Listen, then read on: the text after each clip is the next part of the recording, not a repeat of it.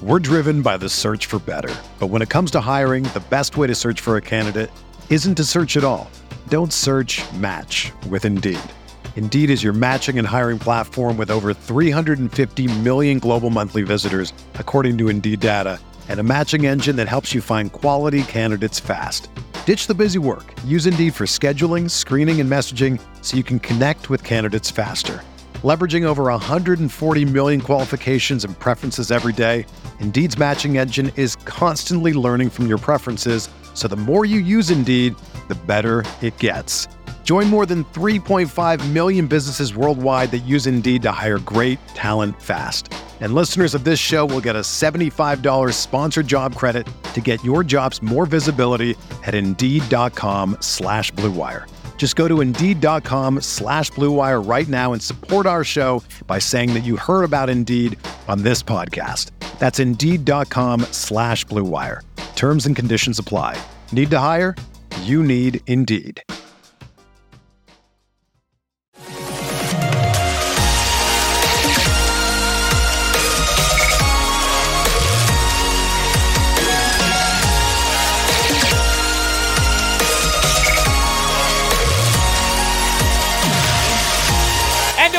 Go. Episode 611 of the Al Galdi podcast. It is Monday, July 17th, 2023, and the week has arrived.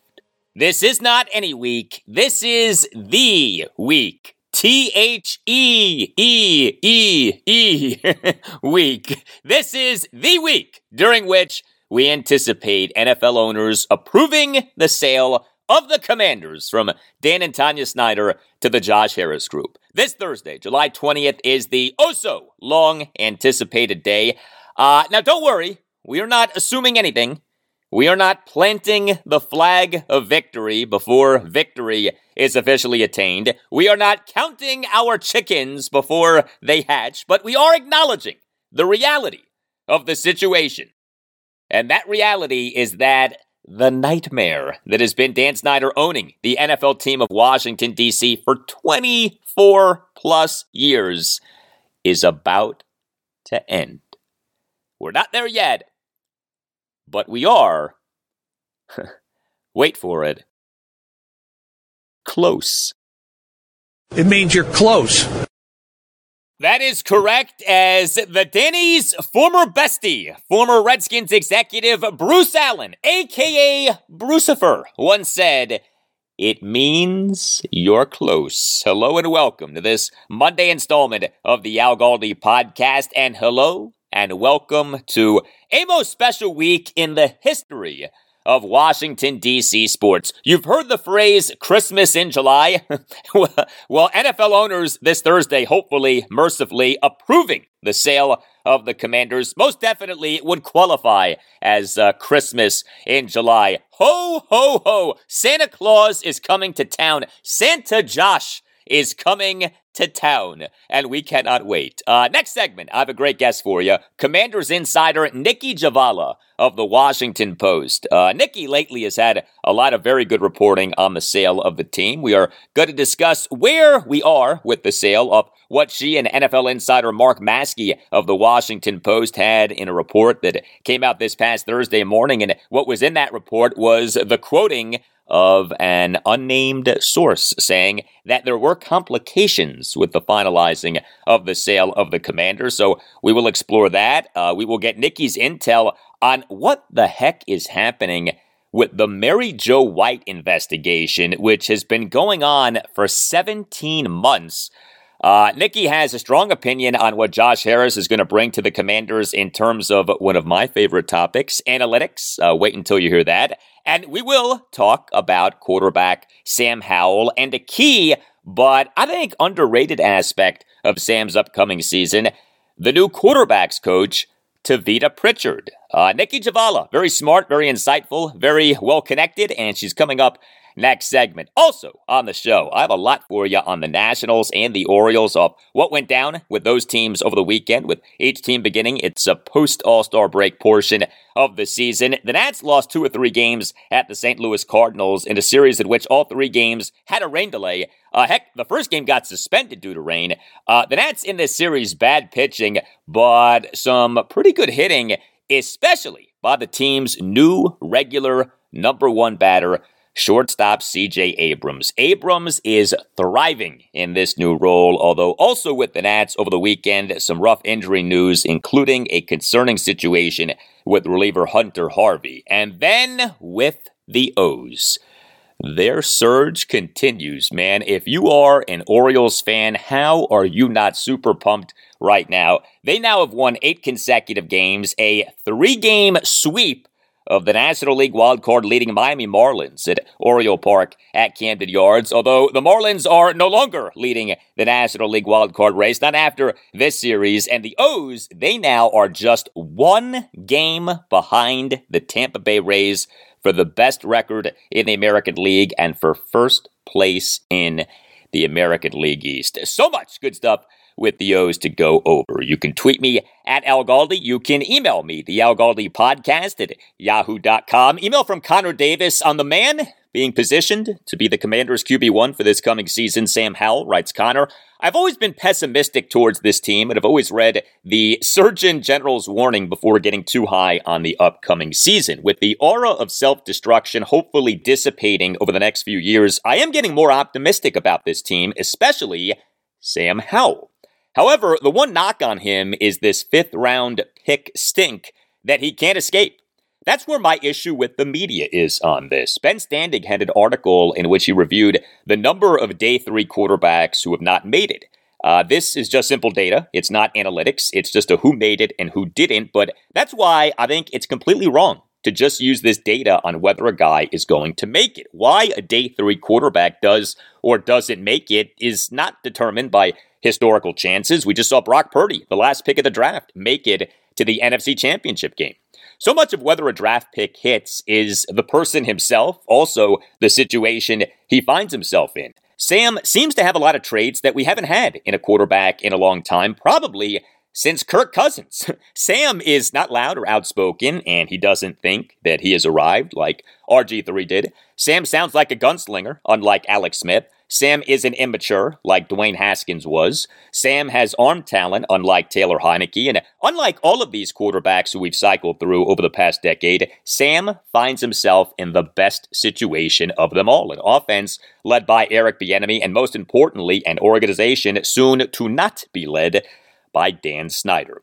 So why not Howell and why not this team? It's about time that we start being a bit more optimistic. On a side note, I've expressed my hatred towards the commander's name, and I really wish we were the Red Wolves with a franchise quarterback with the last name of Howell. And we could howl every time he throws a touchdown. That would be perfect. uh, thank you for the email, Connor. Uh, so, I on this podcast have talked about the fifth round thing with Sam Howell quite a bit. And you know, it's not an either or thing. It is true that the overwhelming majority of non first round quarterbacks, uh, to say nothing of day three quarterbacks, do not become good NFL quarterbacks.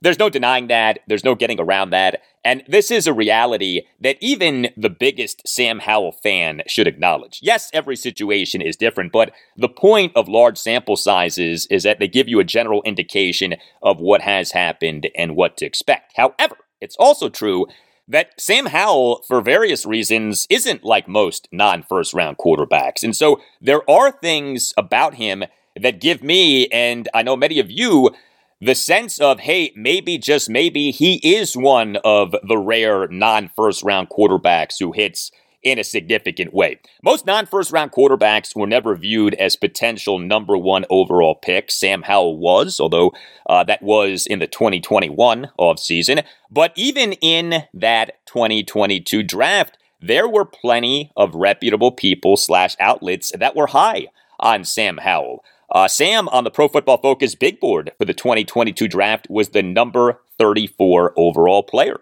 Sam on the big board of then ESPN NFL draft analyst Todd McShay for the 2022 draft was the number 50 overall player.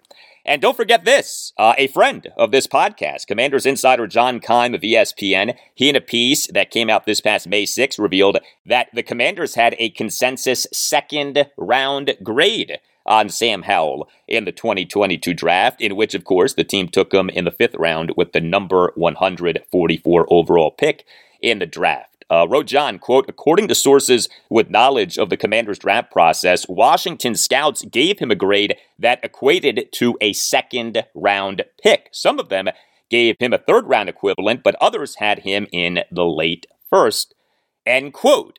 So to me, just lumping Sam Howell in with all of these other non first round quarterbacks, especially with all of these other day three quarterbacks, is wrong. Uh, you got to factor in the context. And of course, the context guarantees nothing, okay? Sam Howell this coming season could be terrible, but he also could be good. Maybe even very good. Uh, we shall see. Email from Joe Rosnowski about this podcast writes Joe, I just noticed that your pod now is available on Amazon Music. Congratulations on adding a major platform to the show. Keep up the great work. Thanks for all of your hard work. Uh, well, thank you for that, Joe. So I'm not sure if the podcast being available on Amazon Music is new or not, but yeah, the podcast is available on Amazon Music. There are a lot of ways that you can get uh, this podcast. Actually, one of the ways is going away. Stitcher is going away. Uh, Stitcher is being shut down on August 29th. Uh, Stitcher is owned by SiriusXM, in case you're curious. Uh, but, you know, most people who listen to this podcast uh, do listen via Apple Podcasts, Spotify, or Google Podcasts. Those are the big three means of listening to podcasts in this country Apple Podcasts, Spotify, and Google Podcasts. But there also are a number of other ways to listen to this podcast. Uh, Overcast is a way, Pocket Casts is a way. Uh, and Amazon Music is a way. The beauty of the podcast, of course, is that you can get it in any number of ways and you can listen wherever you want, whenever you want. The podcast conforms to you, the podcast works for you. Uh, just like the great law firm of Paulson and Nace will work for you. If you have a case, you should contact Paulson and Nace. Paulson and Nace is dedicated to promoting the rights of seriously injured persons and their families. You can call Paulson and Nace at 202 902 7611. And when you call, make sure that you tell Paulson and Nace that Al Galdi sent you. Paulson and Nace handles medical malpractice, personal injury, birth injury, legal malpractice, and consumer protection cases, offering aggressive advocacy for victims in Washington, D.C. and West Virginia. Paulson and Nace is widely respected throughout Washington, D.C. and West Virginia for the firm's accomplishments both in and out of courtrooms. Chris Nace and Matt Nace are dedicated trial attorneys who do not balk in the face of large insurance companies or well known businesses that have had practices or products that are directly related to the root of your harm. Uh, Paulson and Nace does not accept low settlement offers that benefit the people who cause clients harm more than the offers benefit the clients. This is because Paulson and Nace is not afraid to take a case to trial, and that's because Paulson and Nace wins trials. Paulson and Nace has secured millions of dollars in verdict and settlement amounts for clients to better enable them to care for themselves and their families. Paulson and Nace will fight for you and win for you. If you have a case, contact Paulson and Nace. Call Paulson and Nace at 202 902 7611. That's 202 902 7611. And when you call, make sure that you tell Paulson and Nace that Al Galdi sent you. You can also visit paulsonandnace.com. That's paulsonandnace.com. Just make sure that you tell Paulson and Nace that Al Galdi sent you. Paulson and Nace, if you have a case, contact Paulson and Ace.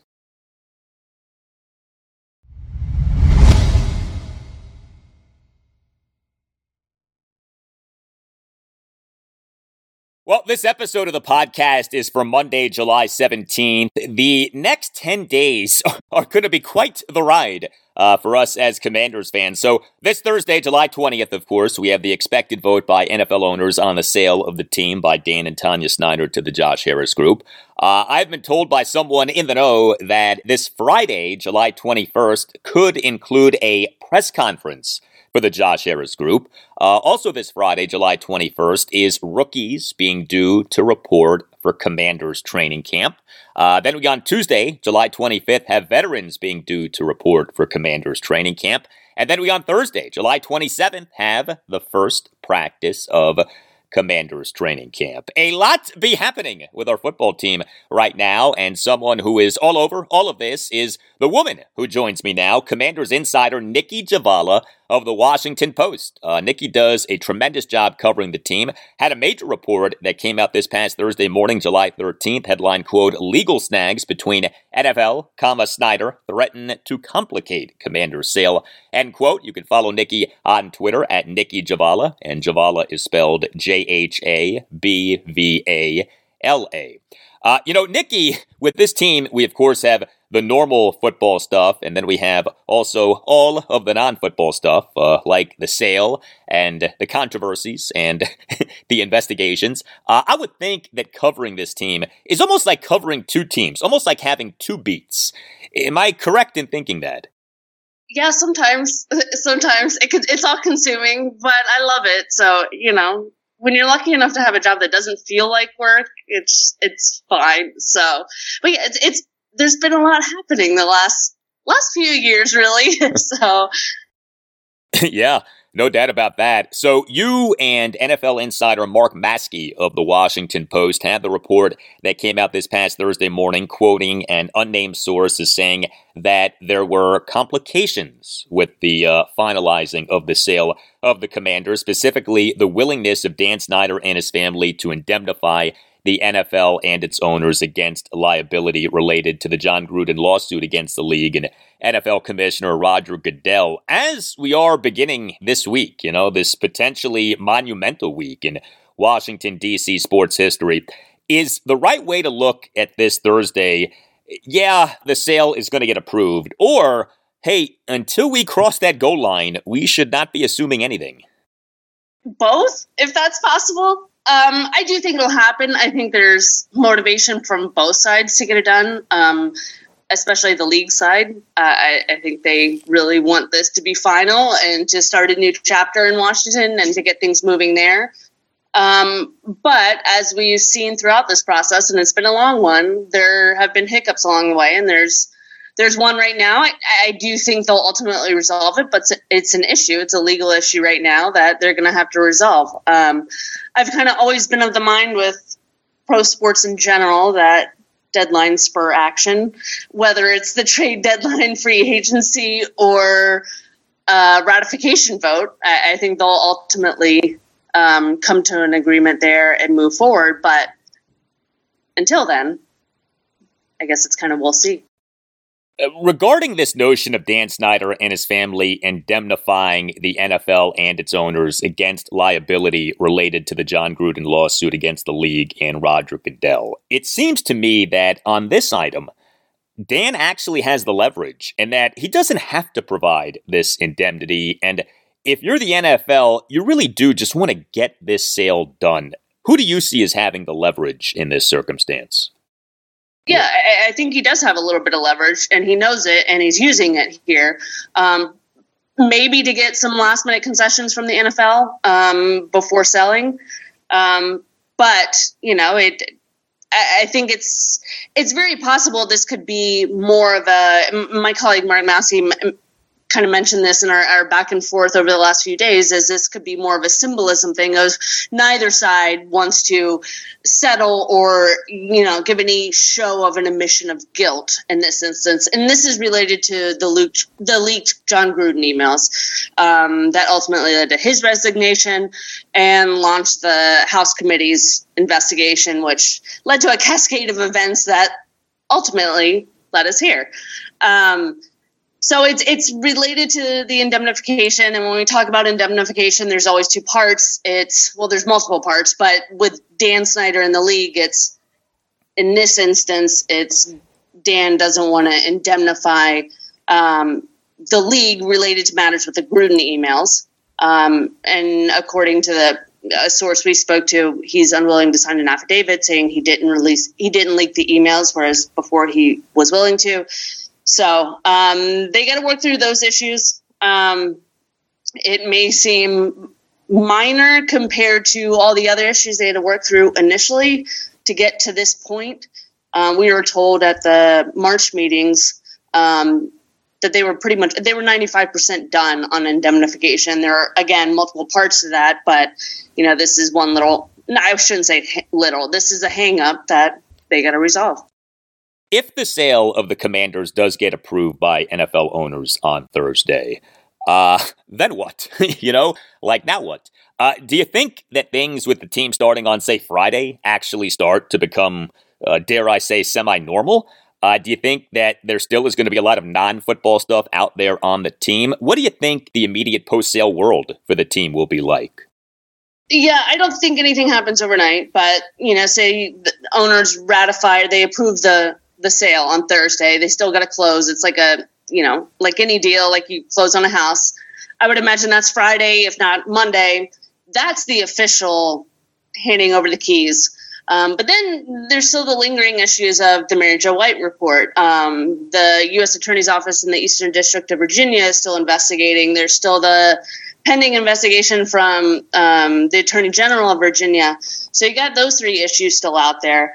Um, and then as far as Harris's group, you know, we've we've been told that he won't make significant change immediately. You know, what constitutes immediately?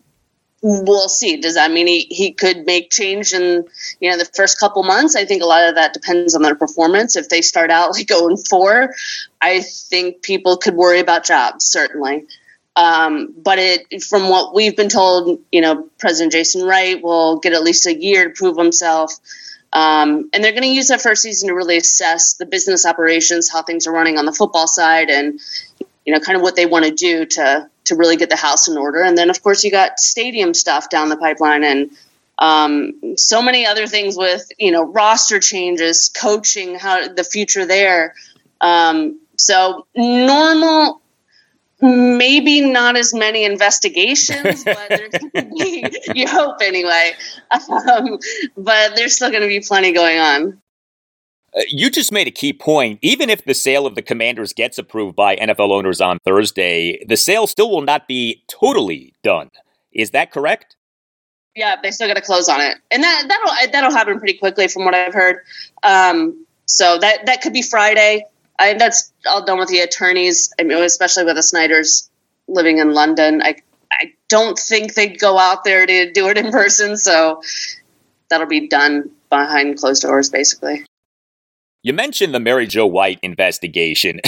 the Mary Jo White investigation was announced in February 2022. We're now well into July 2023 and still have not received a report on the investigation or even the findings of the investigation. And we're now just days away from Dan Snyder being done as Washington owner.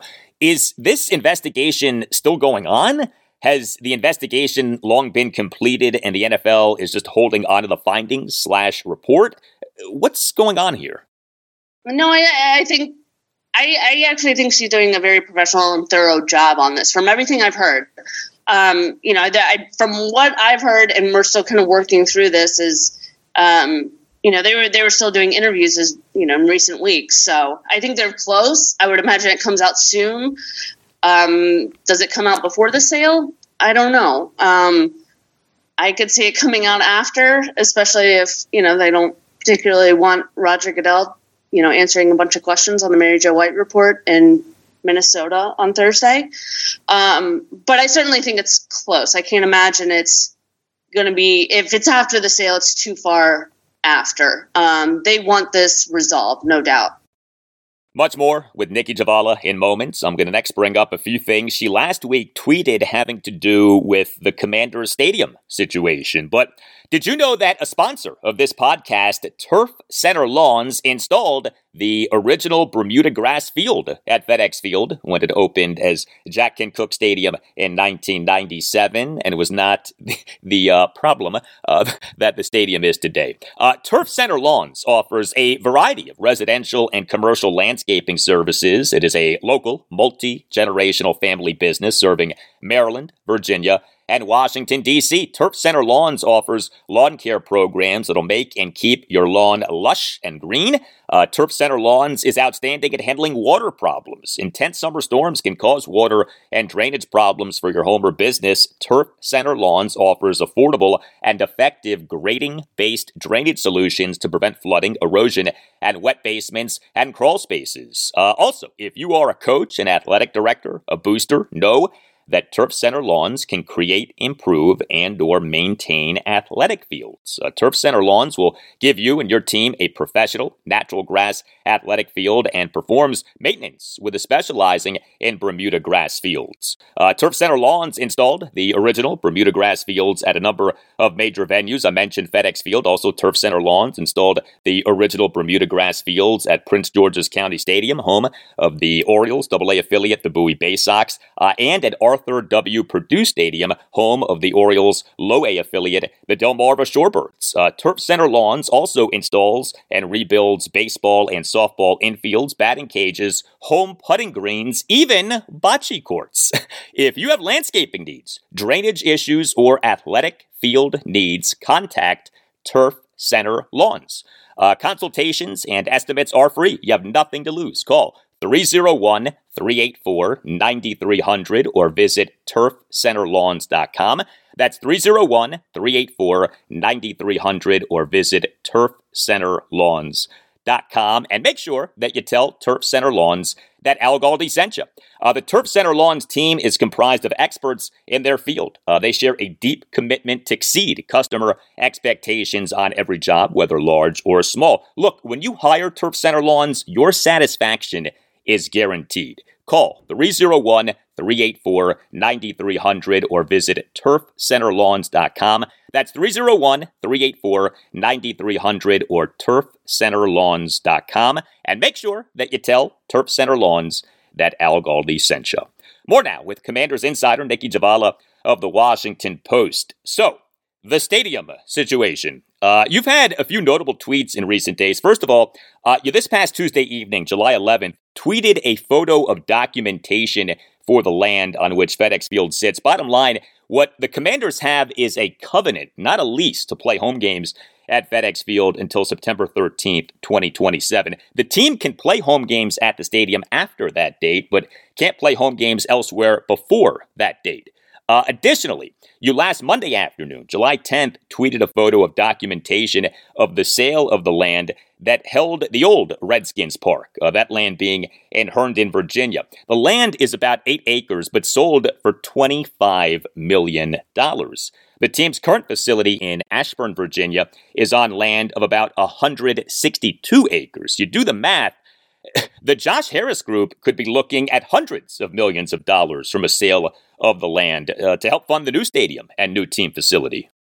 I live out here in Sterling, so I'm I'm surrounded by these massive data centers, and I mean, I swear, it feels like every day a new one pops up, and it, it's they're enormous. But the land they sit on are worth a ton. Um, and the land their practice facility in Ashburn sits on is on the corner of Loudoun County Parkway and I think it's Gloucester. I mean, it's it's got to be at least worth half a billion dollars um, just based on the value of nearby properties. Um, so yeah, it's it's worth a ton. I could totally see um, the group wanting to basically cash out while while the market is hot for that.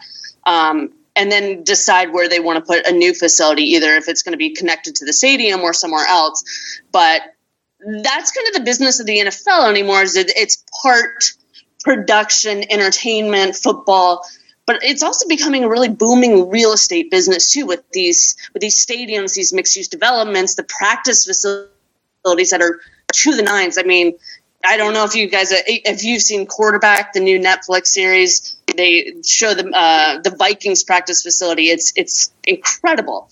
Um, they're kind of like mini stadiums um, in themselves. So that that's another piece of the puzzle that Josh's group will have to decide is is where do they want to put this practice facility and you know do they build that before they finalize the stadium, etc. But there's a lot of money to be made, money to be spent on the on the stadium and practice facility. It's funny that you brought up the Minnesota Vikings. Uh, we know that they now are big on analytics with uh, Kwesi Adofo-Mensah as general manager. Uh, we also know that Josh Harris is managing partner of the Philadelphia 76ers and managing partner of the New Jersey Devils, has done a lot to build up those organizations in the realm of analytics. Do you think that Harris will attempt to turn the Commanders into a team at the forefront of uh, the analytics movement in the NFL? I would love for that to be the case. Do you think that it will be the case? Oh, I think it will absolutely change. I mean, look at what he's done with the Sixers, with the Devils. Um, he's very progressive on that front. I mean, he's a private equity guy. He believes in data. Clearly, he's a business guy. Like it's whatever will give him the best opportunity to help this franchise win. Um, so I think it will absolutely become a big part of it, and I think it's necessary. You know, I, I think the debate over analytics it's not turning to advanced stats or you know turning football into solely a numbers game. It's giving the team an extra tool to to help them win. I also think a big part of that is is the sports medicine component, the athlete care component. Um, I you know everybody remembers a couple of years ago when they were um, another fun moment in Commanders history when the head athletic trainer was um, being investigated by the DEA, only in Ashburn. Um, and they were down trainers. I mean, I, I, I don't think I mean, one, you hope to never see an investigation like that again, but like in terms of a shortage of um, trainers or anything like that, I, I, think that's another hallmark of Josh Harris's teams is they really are big on innovation and um, finding new ways to help players recover and giving them all the resources they need. And I, I think it will be well received by players. Um, but I think that's another area where they could really step things up. And they, they do have a pretty robust group now, but I, I think it, it could stand to grow even, even more. What will forever crack me up about the Ryan Vermillion mess is that, okay, October 1st, 2021, the DEA and the Loudoun County Sheriff's Department conducted searches at Washington's practice facility and at Vermillion's residence. Also on that day was that night at Nationals Park being DEA night. Like you, yes. you, you, can't make this stuff up. Like that's unbelievable to me. Like what are the odds of something like that? I know. I, half the DEA was celebrating at the Nats game the the Ashburn facility. that, that is so crazy to me that that it's it's yeah was the I, case fun memories. Yeah, for sure. I, I, do have just a few actual football questions. Imagine that. Uh, Sam Howell, you talk to a lot of people in and around the NFL. When the subject of the commander's positioning Sam to be their QB1 for this coming season comes up, is the prevailing reaction one of, what the heck are they doing? Or is the prevailing reaction more one of, yeah, I get what they're doing? I think now, um, as people get to know him more, you kind of see how he handles himself off field. You got to see what he could do in OTAs, which I, I, it's non padded workout, so you got to take it for what it is. Um, I, I, think he's the kind of player that gives fans a little bit of hope. You know, this is the kid they drafted. You don't know a ton about him, but there's plenty of potential, so you can kind of pin your hopes on that that he can become. Um, you know, a, a, guy for the future. You know, he hasn't given a ton of reason that he hasn't become that. So I, I think that's good for the fan base now. And it's, you know, for better or worse, it's a, it's a lot of pressure on the young kid. And I, I have to call him a kid. Sorry, Sam Howell, because he makes me feel so old. um, but, you know, he, he's, he started and played only one game. And now he's essentially being asked to be the savior for the franchise, you know? How many jobs ride on his performance? No pressure, but that's that's the reality of, of the league, I guess. That's a great point. Uh, final question. So much conversation this offseason about the Commanders' new assistant head coach slash offensive coordinator, Eric Bieniemy, but the team also has a new quarterbacks coach in Tavita Pritchard. Uh, this is his first NFL coaching job. He was with Stanford from 2006 through 2022 as first a player and then a coach. He was a quarterback for Stanford 2006 through 2009, uh, then was a coach for Stanford 2010 through 2022, including being Stanford's offensive coordinator from 2018 through 2022. You and June wrote an in depth article about Pritchard. Uh, what were your biggest takeaways in putting together that piece? Because you certainly could argue that Pritchard's presence matters as much as Bieniemy's presence uh, when it comes to Sam Howell. Yeah, yeah. I mean, you got to think this is the guy that's in the ear of Sam Howell. Um, and I, I, think his history is really interesting. You know, he's a quarterback at Stanford. You know, spent his the entirety of his coaching career thus far at Stanford. He knows the system, having played in it or some version of it with Harbaugh and David Shaw. Um, you know, he he he was a quarterback for that famous win over USC. Um, that was a heck of a game. Ultimately, lost the job to some dude named Andrew Luck I don't I don't know how he lost the job to that guy, but um, so I mean he, he's you know he you go through sort of the I guess adversity of that um, and dealing with that, so he can kind of relate to a lot of the players of you know going through a quarterback competition, losing a quarterback competition, learning to be a backup, learning to be a starter. Um, and I think what was really interesting about his past was he was he sort of became an unofficial quarterbacks coach by really being a good backup to Andrew Luck. I mean, he wore the headset, he talked to Andrew Luck, and I, I, I thought that showed a lot about who he was as um, a teammate, a coach, a player. He really understood the position. He also spent two years on the defensive side, so he could really explain to players from um, that side of the ball, which I think is huge. I think a lot of players come into the league and certainly they know the game they're incredibly talented but do they really understand the nuances of defenses and what they're seeing? I, I, think having a coach at the pro level who can really break it down and explain it is is huge especially for a young quarterback like sam howell. So I, to me he's a really intriguing hire um, really interesting guy. I you know I, I agree with you. I think he like Bieniemy like sam howell um, you know could or, or is a really key piece to this offense and this team overall. All right, Commanders insider Nicki Jhabvala of the Washington Post. Nicki, very nice talking with you. Uh, very happy that you're doing well, and all the best. Thanks. Thanks for having me. Great stuff from Nicki Jhabvala as uh, we embark on a big week for the Commanders. And if you have a big event that you're planning, know that catering by Uptown is the DMV's number one catering service. Catering by Uptown. It is a family business that prides itself on its signature dishes and flawless presentations, and Catering by Uptown goes beyond just food. Catering by Uptown offers personalized consultation and event planning assistance that are outstanding, including venue coordination, custom catering menu selection from over a thousand delicious dish selections, and a day of event coordinator who will make sure that everything runs smoothly.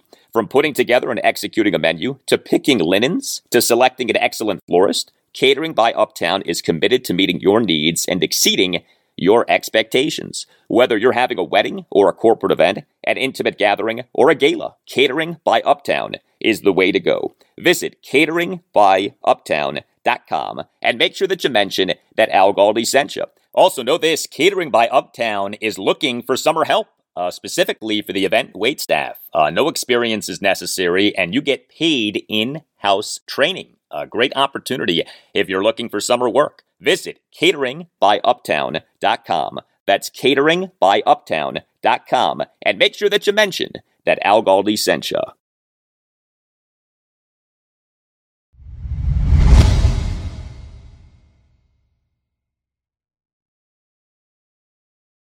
Well, you know the saying, when it rains, it pours? Uh, it has been pouring a whole lot on the Nationals lately. The Nats now have dealt with a rain delay in five of the team's last seven games, including in all three games of a series in which the Nats lost two or three games at the St. Louis Cardinals over the weekend. Uh, not a banner start to the post All Star break portion of the Nats season. Game one of the series was a 7 5 10 inning win in a rain suspended game that started on Friday night uh, and was completed on Saturday afternoon. This was a game in which the Nats blew a 5 4 eighth inning lead. This also was a game in which the Nats, in the top of the fifth, scored three runs despite not registering a single hit. Uh, the three runs came on two walks, two stolen bases, three Cardinals errors, and a wild pitch. Uh, then game two of the series, Saturday night, a 9-6 loss in a game in which the Nats did overcome a 4-0 third inning deficit, and in a game for which the start was delayed by rain for an hour and five minutes. And then game three of the series, Sunday afternoon,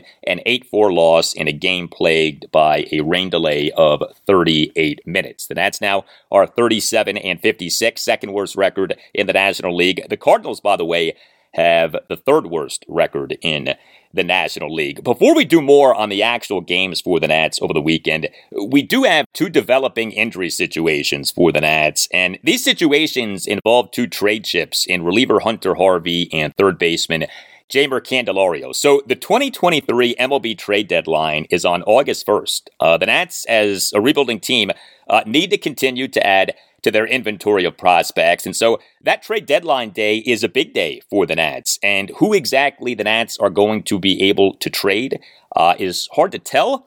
But what's happening with Hunter Harvey and Jeimer Candelario right now is not good uh, for those guys' trade value. So Hunter Harvey, he on Saturday afternoon in the conclusion of the 7-5 10 inning win in the rain suspended game tossed a perfect bottom of the 10th. But his velocity was down, and Nats manager Davey Martinez in a pregame session with reporters on Sunday afternoon revealed that Harvey reported having felt soreness in his right forearm and right triceps. Uh, that was not what you wanted to hear if you're a Nats fan, especially given Harvey's injury history. Now, an x-ray on Harvey did come back clean, but Davey during his postgame session with reporters on Sunday said that Harvey was headed back to Washington, D.C. to get an MRI exam and uh, Hunter Harvey pretty clearly is set to be out for at least a little while. The Nats' next series is at the Chicago Cubs. Harvey on Sunday going back to D.C. as opposed to going to Chicago. Uh, that tells you that Harvey pretty clearly is set to be out for at least a little while. The injury history of Hunter Harvey is a mile long. The guy has incredible arm talent. He is a flamethrower, but he just has not been able to stay healthy. The Orioles took Hunter Harvey out of a high school in North Carolina with the number 22 overall pick in the 2013 MLB draft. This season still is just his age 28 season. The guy got drafted a decade ago and yet still is in just his age 28 season, but Harvey's eight plus years with the O's were marked by one injury after another. Harvey missed the entire 2015 season due to a right elbow strain. Harvey underwent Tommy John surgery in July 2016. Harvey in 2018 dealt with right elbow discomfort and a right shoulder problem. Harvey in August 2019 made his major league regular season debut, looked really good over his first six appearances, but he then pitched in one game the rest of the season due to right bicep soreness. Harvey in an exhibition game on March 12, 2021, threw just one pitch and then left the game due to a left oblique injury. He ended up being on the Orioles' 60 day injured list from March 16th, 2021 to June 4th, 2021. The O's on July 2nd, 2021 put Harvey on the 10 day injured list with a right lat strain. The O's on September 7th, 2021 moved Harvey to the 60 day IL due to him having suffered a right tricep strain while pitching for AAA Norfolk. It has been one injury after another for Hunter Harvey. Uh, I'm hoping for the best for the guy uh, with this latest situation, but I mean, it's hard to be super optimistic with his health given that injury history. You know, with Hunter Harvey, in a lot of ways, you're just waiting for the next injury.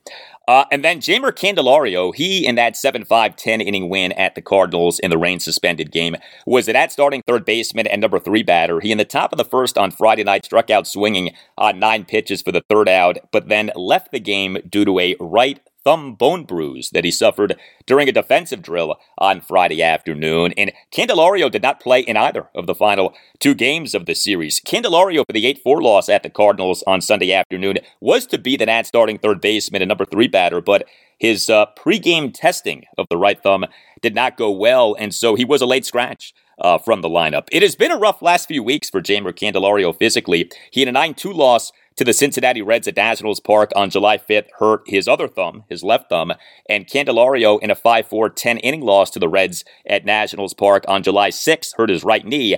causing him to miss a game. Uh, the Nats, in losing two or three games at the Cardinals, were decent offensively, but leading the way was a guy who was a whole lot more than just decent in this series. The Nats' new leadoff batter, CJ Abrams. Uh, as we have talked about on this podcast, what matters the most with the Nats this season in terms of the team's games is not the results of those games, but how potential building blocks like Abrams do. Well, Abrams is thriving in this role as a leadoff batter. Uh, he in this series was an at starting shortstop and number one batter in each of the three games, and he over the three games went a combined six for 13 with a homer, a triple, a double, and three singles, and he went two for two on stolen bases. Uh, that 7 5 10 inning win in the rain suspended game, Abrams went 2 for 5 with two leadoff singles and went 2 for 2 on stolen bases. The 9 6 loss on Saturday night, Abrams went 2 for 4 with a solo homer and a single. He and an Nats two run third, had a two out solo homer to right field on a 1 2 pitch to cut the Nats deficit to 4 2. The homer winner projected 408 feet per StatCast.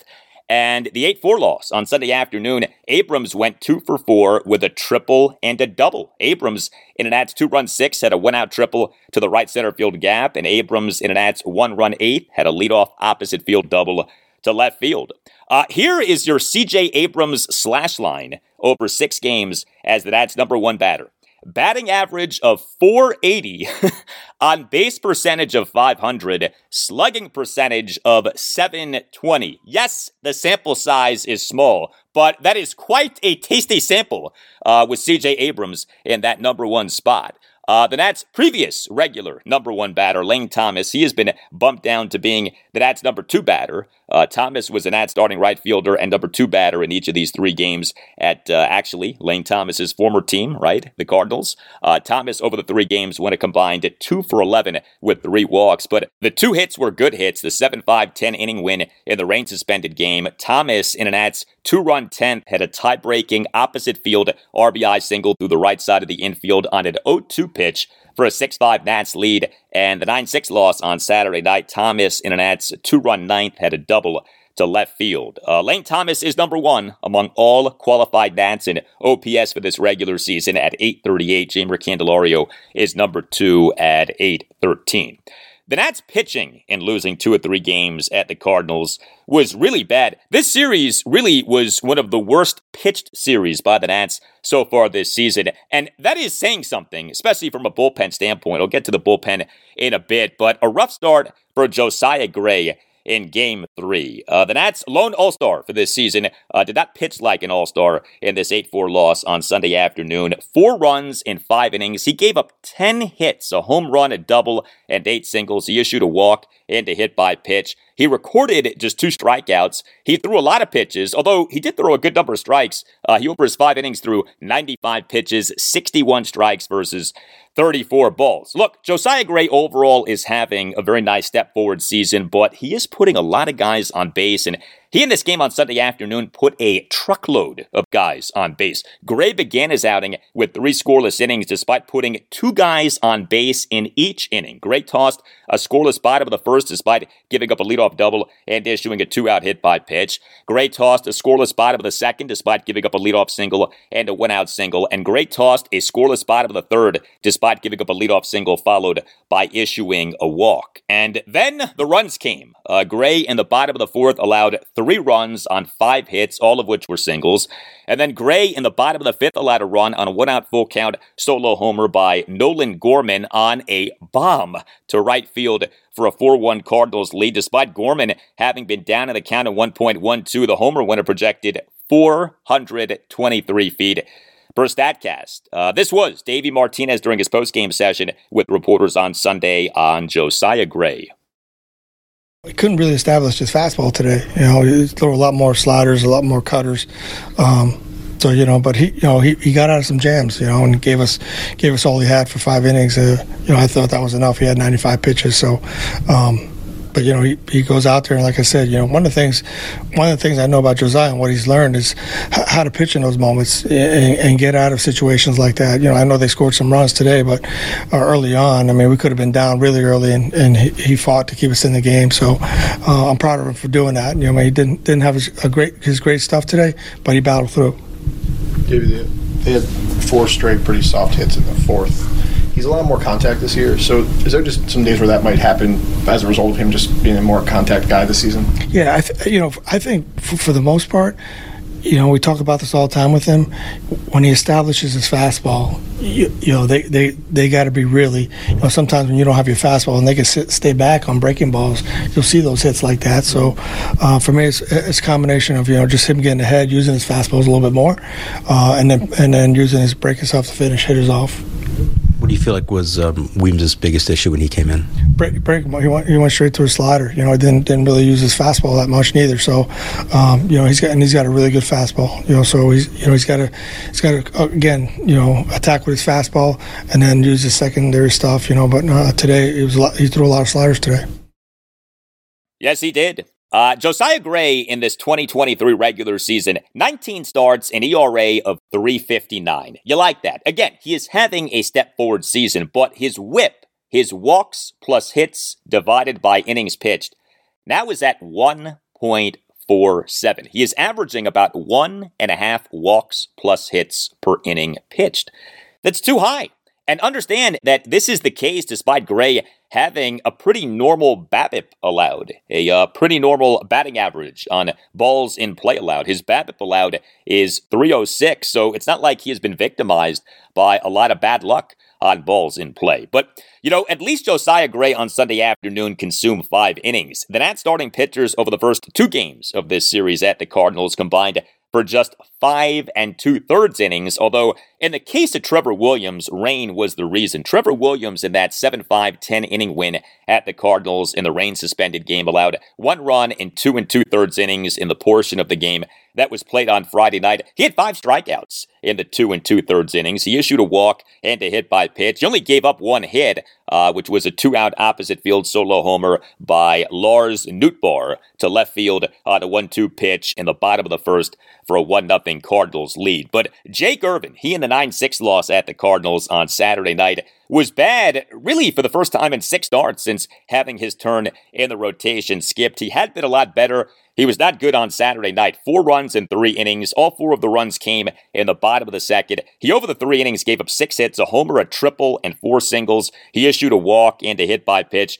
He recorded three strikeouts. Uh, he threw a lot of pitches as he, over his uh, mere three innings, threw 79 pitches, although they did consist of 51 strikes versus 28 balls. Uh, but because Williams and Irvin combined for just the five and two thirds innings over the first two games of the series, and because Josiah Gray lasted for just five innings on Sunday afternoon, a lot was asked of the Nats bullpen in this series, and the bullpen did not respond well uh, Nats relievers over the three games at the Cardinals combined to allow 13 runs in 15 and a third innings. I mean, think about that. 13 runs in 15 and a third innings. And there were some hideous performances. The 8 4 loss on Sunday afternoon, Jordan Weems was charged with four runs in a third of an inning. He would ended up being a four run six for the Cardinals, faced five batters, and got just one out, including giving up a two run homer by Paul Goldschmidt on a moonshot to center field for a 6 3 Cardinals lead. The homer went a projected 443 feet per Statcast. The 9 6 loss on Saturday night, Jose A. Ferrer officially allowed two runs in a third of an inning. He was a mess and would ended up being a three run fifth for the Cardinals. He faced five batters and got just one out. He began his appearance by giving up four consecutive two out hits. And the 7 5 10 inning win in the rain suspended game, Cory Abbott was the Nats pitcher to begin the resume portion of the game on Saturday afternoon. He allowed three runs in two and a third innings. Also, in that rain suspended game, the uh, adventures of Kyle Finnegan, who may well be back to being the Nats' number one reliever with Hunter Harvey poised to be out for a while. Uh, Finnegan, in that rain suspended game, a run in two innings. He, in the bottom of the eighth, gave up a game tying two out opposite field solo homer by Willson Contreras to right center field on an 0 2 pitch to tie the game at five. The homer a projected 415 feet per StatCast. Finnegan and Harvey have given up some big homers this season, but Finnegan, to his credit, did then toss a perfect bottom of the ninth with two strikeouts to preserve the 5 all tie in what did end up being the Nats' lone win in the series. Uh, also, with the Nats over the last few days, something that should make you feel even better about The Nats now two Sunday nights ago, July 9th, taking LSU outfielder Dylan Crews with the number two overall pick in the 2023 MLB draft. Uh, Baseball America on Friday morning came out with the outlet's updated top 100 prospects list off the 2023 MLB draft. The Nats had three top 100 prospects, including two of the top five prospects in baseball. Uh, outfielder Dylan Cruz, the number four prospect outfielder James Wood, the number five prospect, and also third baseman slash shortstop Brady House, the number 94 prospect. Now, it is telling that two other significant Nats prospects, outfielders Robert Hassell III and Elijah Green, were not ranked among the top 100 prospects in baseball. Both guys are having rough seasons, but the Nats having two of the top five prospects in baseball is great. In case you're curious, the LSU starting pitcher, Paul Skenes, who the Pittsburgh Pirates took with the number one overall pick in the 2023 MLB draft, and who many Nats fans wanted the Nats to get, uh, he was ranked as the number six prospect in baseball. So Baseball America does have Crews higher than Skenes. And know this uh, the number one prospect was Cincinnati Reds third baseman Elly De La Cruz, who actually is losing his prospect status. He is uh, graduating from prospect status. So the Nats, in essence, have two of the top four prospects in baseball per Baseball America. Next up for the Nats, a three-game series at the Chicago Cubs. Uh, game one, Monday night at 8.05, Mackenzie Gore will be the Nats starting pitcher. Game two, Tuesday night at 8.05, Patrick Corbin will be the Nats starting pitcher. And game three, Wednesday night at 8.05, Trevor Williams will be the Nats starting pitcher. We're driven by the search for better. But when it comes to hiring, the best way to search for a candidate isn't to search at all. Don't search match with Indeed. Indeed is your matching and hiring platform with over 350 million global monthly visitors, according to Indeed data, and a matching engine that helps you find quality candidates fast. Ditch the busy work. Use Indeed for scheduling, screening, and messaging so you can connect with candidates faster. Leveraging over 140 million qualifications and preferences every day, Indeed's matching engine is constantly learning from your preferences, so the more you use Indeed, the better it gets.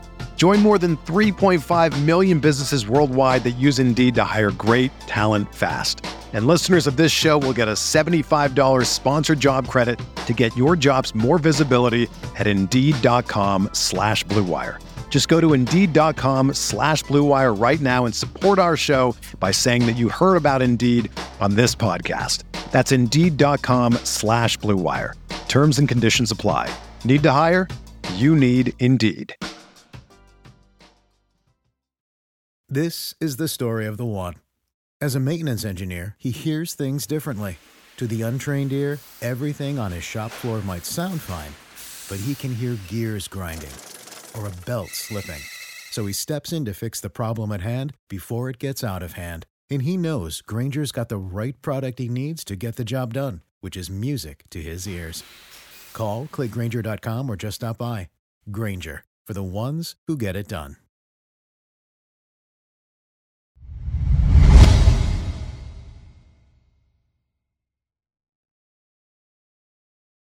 Well, the hottest team in Major League Baseball is the Orioles. Yes, the Mo's. Uh, they now have won eight consecutive games. So much for getting cooled off by the All Star break. Uh, the O's, since a stretch of six losses in seven games, have won eight straight games as the O's over the weekend swept a three game series against the National League wildcard leading Miami Marlins at Oriole Park at Camden Yards. Friday night, a 5 2 win in a game uh, that did start an hour and six minutes late due to rain, but the win put the O's 20 games above 500 before August in a regular season for the first time since 1997. Think about that.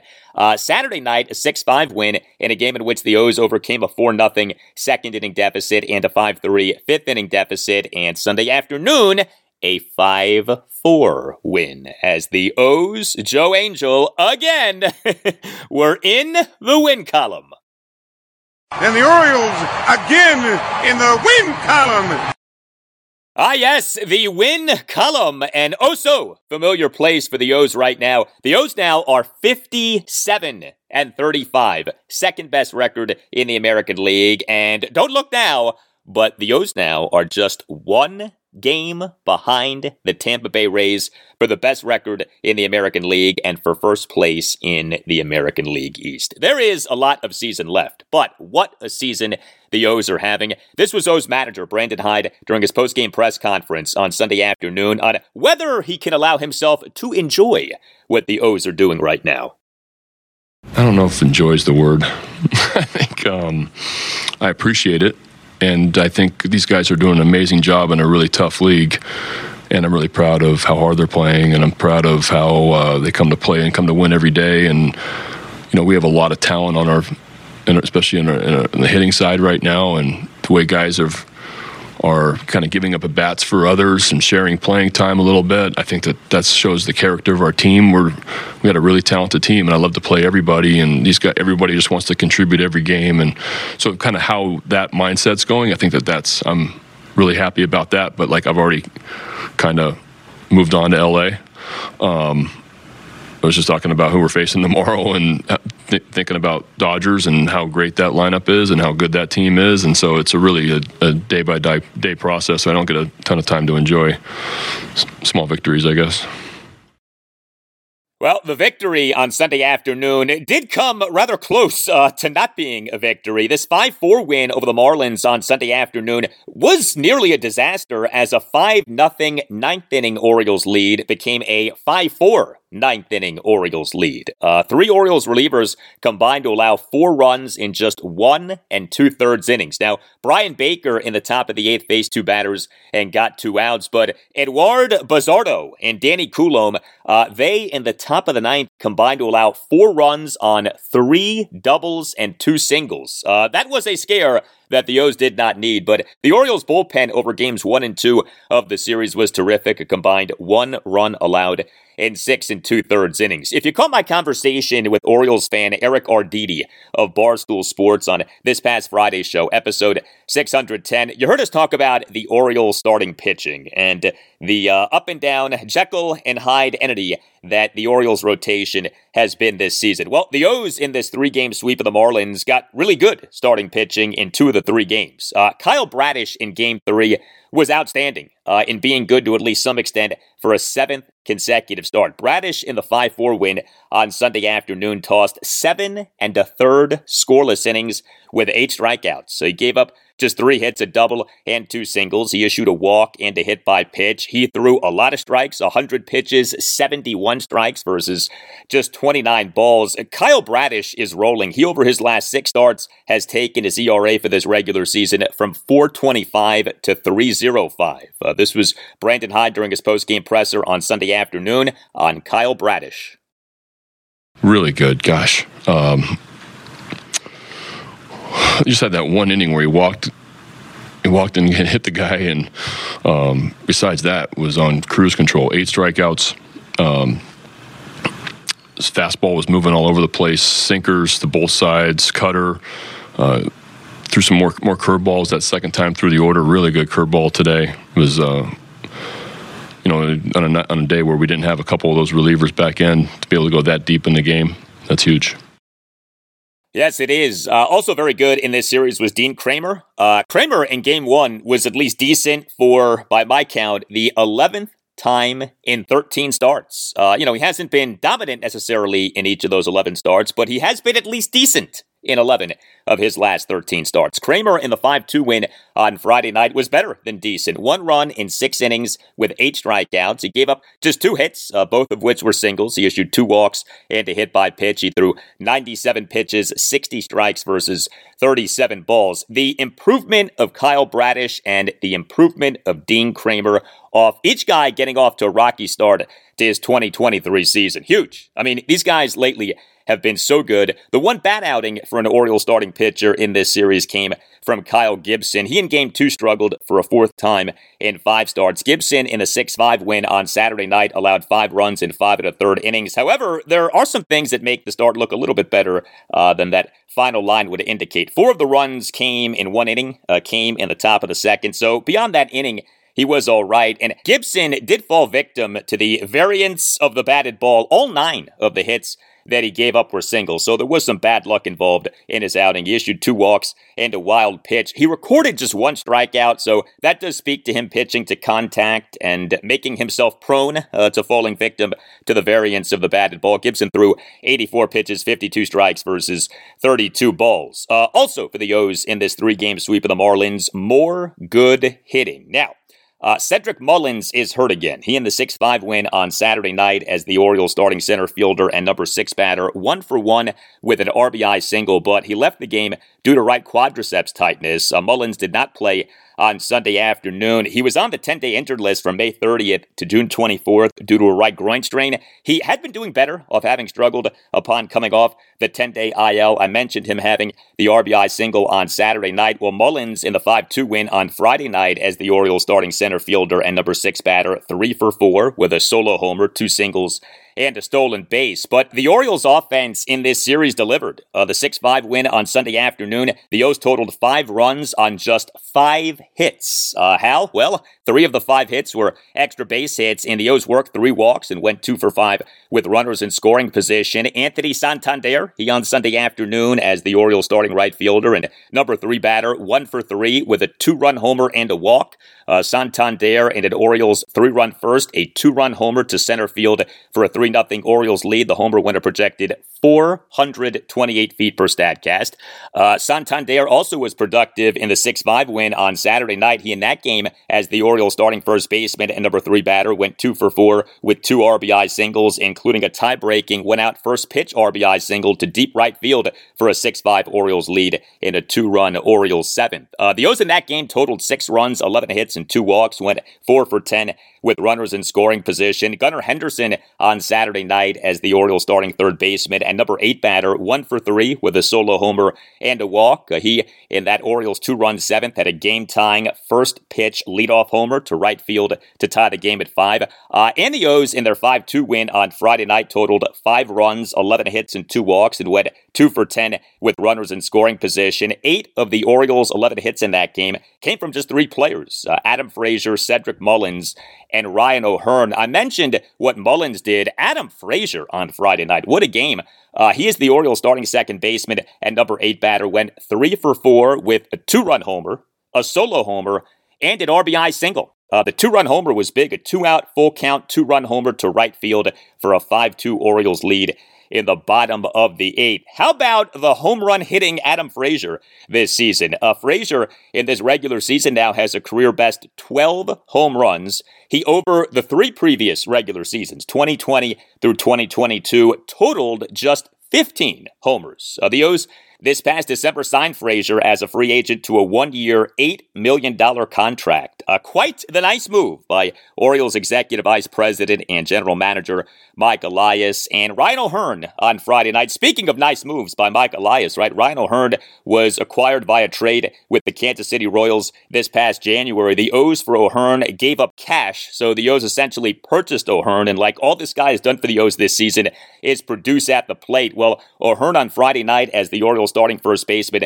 and number four batter, two for two with a double, a single, and a walk. Uh, next up for the O's, a three game series against the National League West leading Los Angeles Dodgers at Oriole Park at Camden Yards. And looky looky at who is set to be the Orioles starting pitcher in game one. Uh, game one Monday night at 7.05, Grayson Rodriguez will be the Orioles starting pitcher. Uh, yeah, Gray Rod being called back up to the majors. We found out about this on Sunday morning. The O's took Grayson Rodriguez out of a high school in Texas with the number 11 overall pick in the 2018 MLB draft. The O's this past March 27th optioned Rodriguez to AAA Norfolk off him having had a terrible exhibition season. But the O's on April 5th, as the corresponding roster moved to placing starting pitcher Kyle Bradish on the 15 day injured list with a right foot contusion, recalled Rodriguez from AAA Norfolk. He, at the time, per MLB Pipeline, was the number seven prospect in baseball and the number two pitching prospect in baseball. But things did not go so well for Gray Rod at the major league level. 10 starts, an ERA of 735, a whip of 172. And so the O's on May 27th announced that they had optioned Rodriguez to AAA Norfolk, but he for Norfolk did do some very good things. In fact, Rodriguez on July 6th was named International League Pitcher of the Month. So hopefully things for Grey Rod in his uh, second go round at the major league level go better than they did in his first go round. Uh, the O's in calling Grey Rod back up to the majors are moving Cole Irvin to the bullpen, at least for now.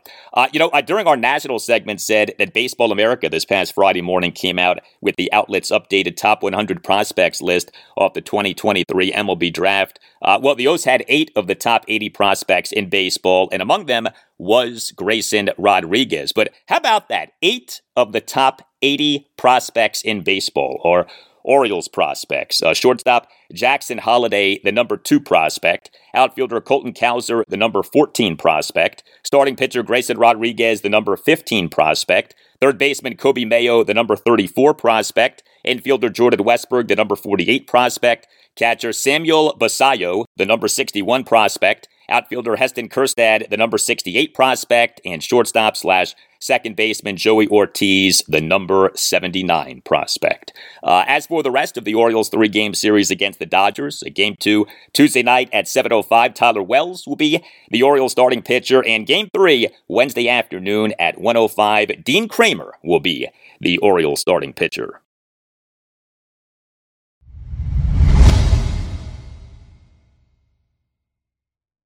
And that will do it for you and me for now. Keep the feedback coming. You can tweet me at Al Galdi. You can email me, the Al Galdi podcast at yahoo.com. Tuesday show, episode 612. We'll have plenty for you on the Commanders. Also talk Nationals and Orioles, and that's on Monday night at 8.05 of game one of a three-game series at the Chicago Cubs. The O's on Monday night at 7.05 of game one of a three-game series against the Los Angeles Dodgers at Oriole Park at Camden Yards. Have a great rest of your Monday, and we'll talk to you on Tuesday. It means you're close. Everyone is talking about magnesium. It's all you hear about. But why? What do we know about magnesium? Well, magnesium is the number one mineral that 75% of Americans are deficient in. If you are a woman over 35, magnesium will help you rediscover balance, energy, and vitality. Magnesium supports more than 300 enzymatic reactions in your body, including those involved in hormonal balance. From functional medicine doctors to mental well being and female hormone experts, we all know that magnesium is the one mineral to improve all aspects of well being and health. But which one? Magnesium Breakthrough from Bioptimizers, the trusted choice recommended by leading experts with seven best absorbed forms of magnesium to ensure your body receives the support it needs for overall well being. Go to bioptimizers.com slash balance today and use code BALANCE10 for 10% off. Support your journey to wellness at B-I-O-P-T-I-M-I-Z-E-R-S dot com forward slash balance. Magnesium Breakthrough from Bioptimizers, your foundation to optimal health and vitality.